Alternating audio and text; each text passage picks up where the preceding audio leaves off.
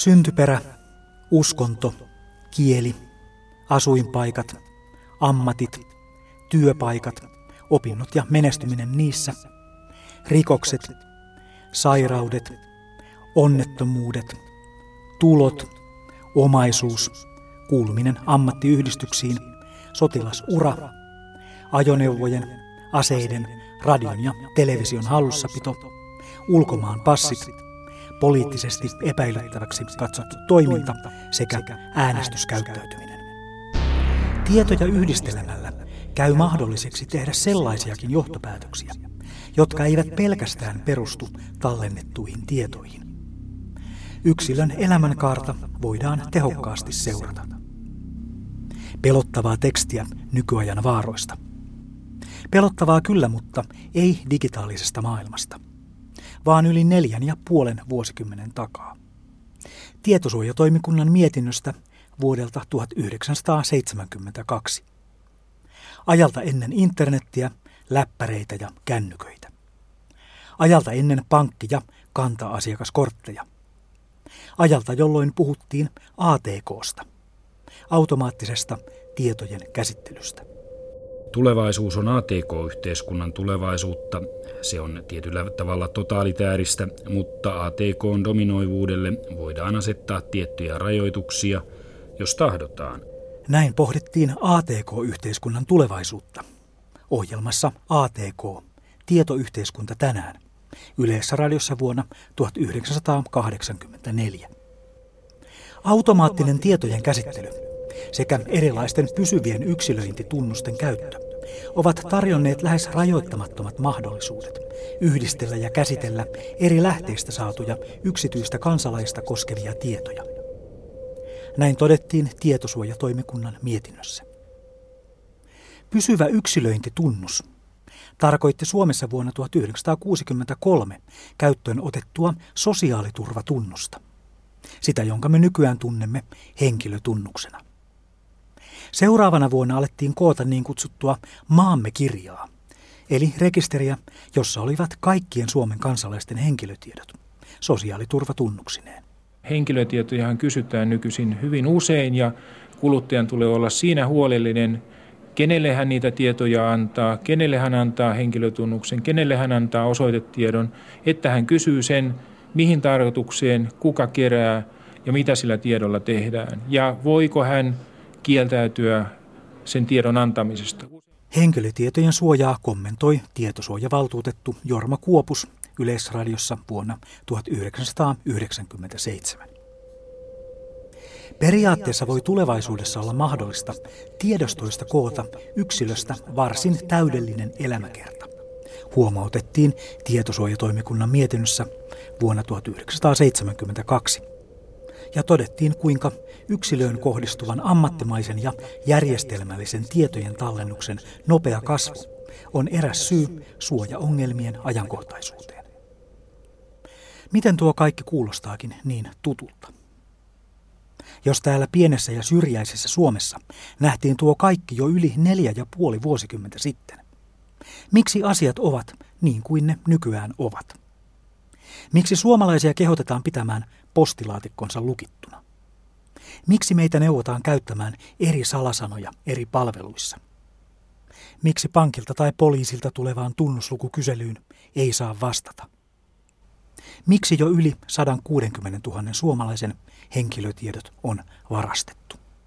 Elämme aikaa, jona tietopankkeihin murtautuminen alkaa olla yhtä jokapäiväinen asia kuin pankkiryöstö, ja mikä takaa sen, etteivät vilpittömän tutkijan keräämät tiedot jonakin päivänä olekin jonkin odottamattoman lajittelijan käsissä.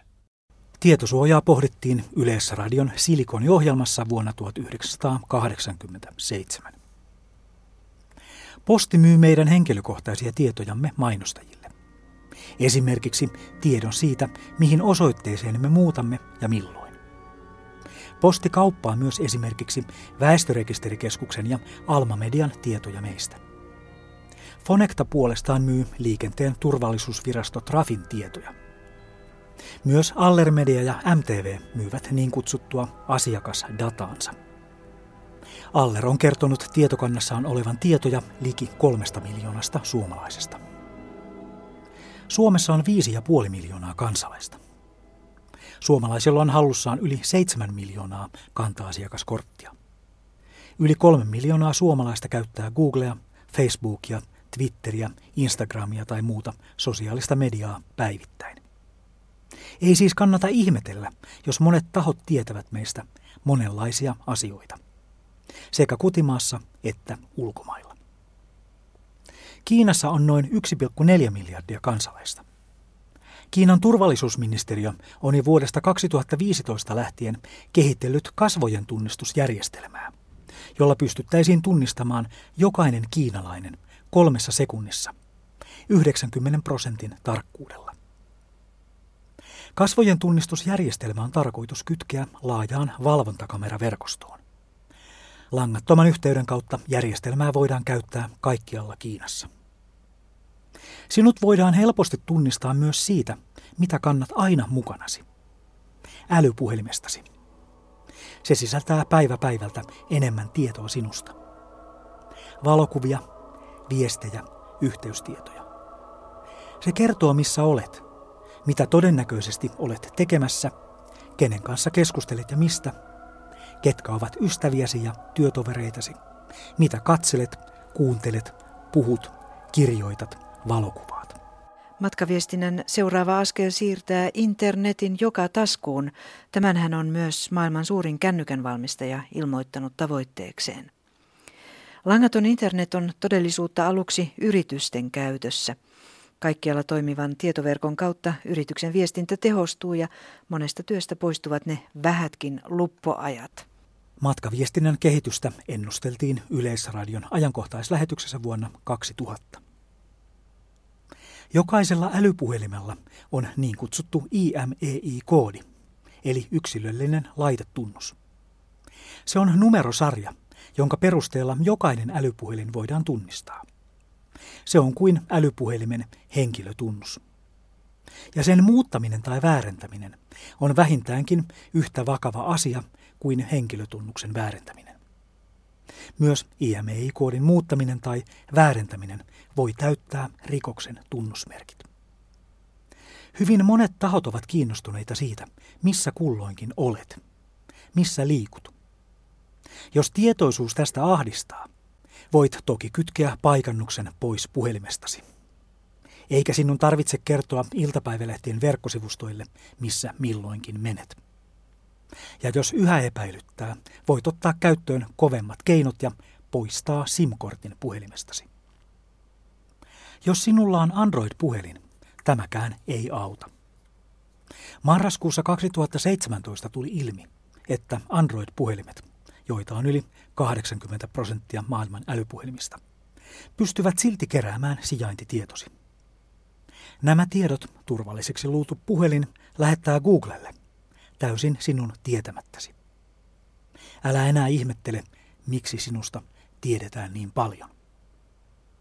Oletko koskaan ihmetellyt, miksi älypuhelimeen lataamasi sovellukset pyytävät lupaa niin monenlaisiin asioihin? Ne tahtovat käyttää sinun sijaintiasi, kameraasi ja mikrofoniasi. Ne haluavat pääsyn sinun yhteystietoihisi, puhelulogiisi, valokuviisi ja äänitiedostoihisi. Älä enää ihmettele. Sinun puhelimesi on kiinnostava laite.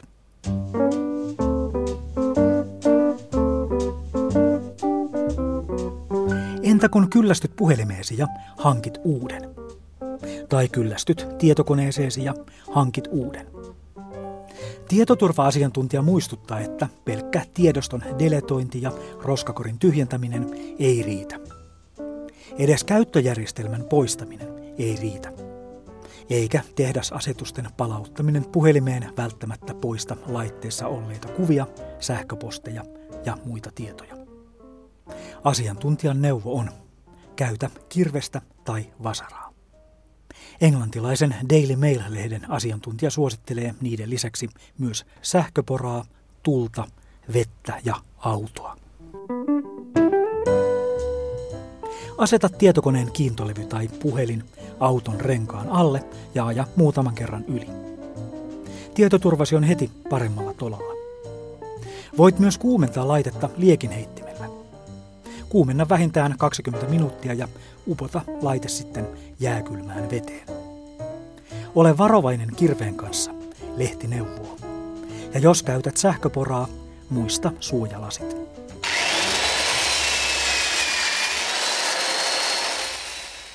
Englantilainen kuluttajansuojaan keskittynyt Witch Computing-lehti osti eBaystä kahdeksan käytettyä tietokonetta. Lehden tutkimusryhmä löysi koneiden kiintolevyiltä 22 000 tiedostoa, jotka niiden käyttäjät luulivat poistaneensa koneilta. Ja jos todella tahdot tietokoneen, jossa on käyttäjien yksityisiä tietoja, sellaisen voi ostaa internetistä. Sen kerrotaan olevan suhteellisen helppoa, etenkin netin pimeällä tai vähintäänkin hämärällä puolella. Tarjolla on esimerkiksi toimitusjohtajien, talousjohtajien ja professorien tietokoneita. Koneita kaupataan tietoineen, käyttäjätunnuksineen ja salasanoineen. Hinta määräytyy sen mukaan, kenen koneesta on kyse. Voi vain arvailla, mitä maksaa esimerkiksi jonkin kansainvälisen rahalaitoksen toimitusjohtajan entinen tietokone. Hyökkäyksiä kautta näitä murrettuja tietokoneita voi ostaa ihan rahalla. Niitä voi jopa vuokrata. Voi ostaa, ostaa tarjoajana, että haluan hyökkäyksen organisaation X kesto kaksi päivää, niin sen saa. Näin kertoi tietoturva-asiantuntija Kauto Huopio viestintävirastosta Yleisradion uutislähetyksessä vuonna 2007. Ja verkosta voi ostaa paitsi koneita, myös palveluita. Verkon hämäristä voi ostaa rikoksia tilaustyönä. Rikoksia alihankintana.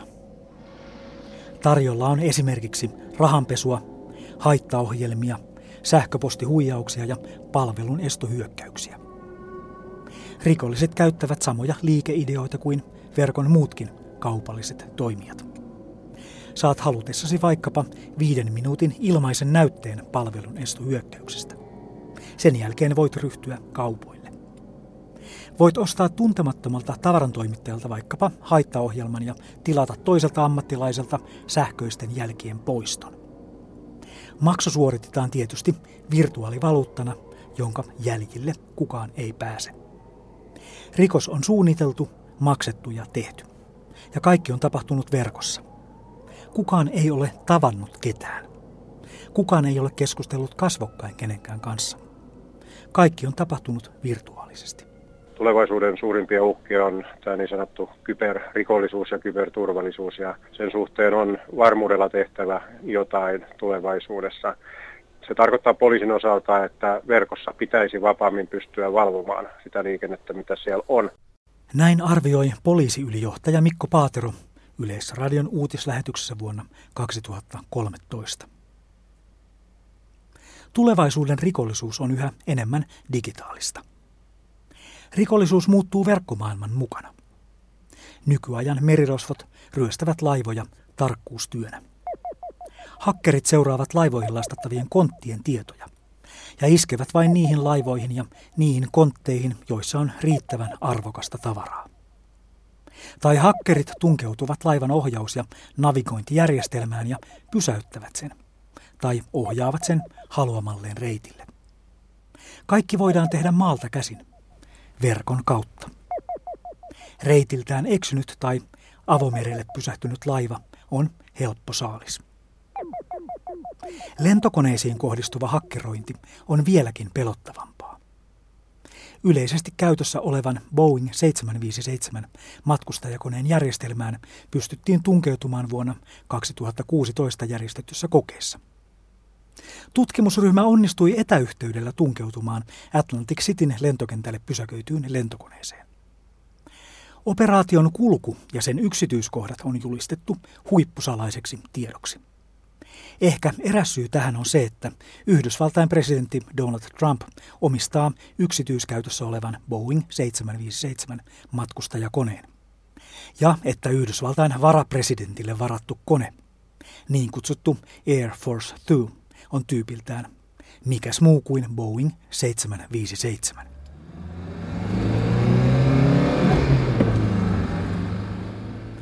Amerikkalainen Andy Greenberg ajoi autollaan yli sataa moottoritiellä St. Louisin kaupungin ulkopuolella. Yhtäkkiä auton tuuletusjärjestelmä kytkeytyi päälle täydellä teholla. Tuulilasin pyyhkiät alkoivat liikkua. Radiosta pamahti soimaan rap-musiikki täysillä. Ja auto alkoi hiljentää vaarallisesti vauhtiaan moottoritiellä. Lopulta se kulki lähes kävelyvauhtia. Auton kuljettaja ei ollut nostanut jalkansa kaasupolkimelta, ei painanut jarrupoljinta eikä koskenut auton kytkimiin. Tuon kaiken teki auto itse. Tai oikeastaan auton ajotietokoneeseen tunkeutuneet hakkerit. He olivat tunkeutuneet auton järjestelmään langattomasti. Internetin kautta ja pystyivät ohjaamaan autoa. Kyseessä oli onneksi koe. Herra Greenberg oli amerikkalaisen Wired-lehden toimittaja ja kaksi hakkeria, jotka toimivat useiden kilometrien päässä autosta, olivat mukana tässä vuonna 2015 järjestetyssä kokeessa. Hakkerit pääsivät auton ajotietokoneeseen auton internetiin yhdistetyn äänentoisto- ja viihdejärjestelmän kautta. He olisivat halutessaan voineet pysäyttää auton äkkijarrutuksella tai kääntää rattia mihin suuntaan hyvänsä. Älypuhelimelle annetut väärät käskyt eivät ehkä ole niin vaarallisia kuin auton ajotietokoneelle annetut, mutta voivat silti olla vähintäänkin kiusallisia. Melkein kaikissa älypuhelimissa on toiminto, jolla puhelinta voi ohjata äänikomennoilla, siis puhumalla puhelimelle. Kiinalaisen Zhejiangin yliopiston tutkijat ovat pystyneet tunkeutumaan älypuhelimiin käyttämällä ihmisen kuuloalueen yläpuolella olevaa ultraääntä. Puhelimelle voi antaa käskyjä paitsi puheella, myös ultraäänellä. Ihminen ei kuule käskyjä, mutta puhelin kuulee ja toimii käskyjen mukaisesti. Ultraäänellä annetut komennot toimivat jopa kahden metrin etäisyydeltä. Ja äänikomennoilla voi puhelimen saada tekemään lähes mitä tahansa. Puhelimen voi vaikka käskeä menemään nettipankkiin, tekemään ostoksia verkkokaupoista, avaamaan älykodin autotallin oven tai kytkemään lämmityksen pois päältä. Ääniohjaus ja tekoäly eivät aina ole kovinkaan hyvä yhdistelmä. Amazonin markkinoima Echo on älykaiutin, jolla voi paitsi kuunnella musiikkia, myös ohjata älykodin laitteita ja tilata tavaraa Amazonin verkkokaupasta.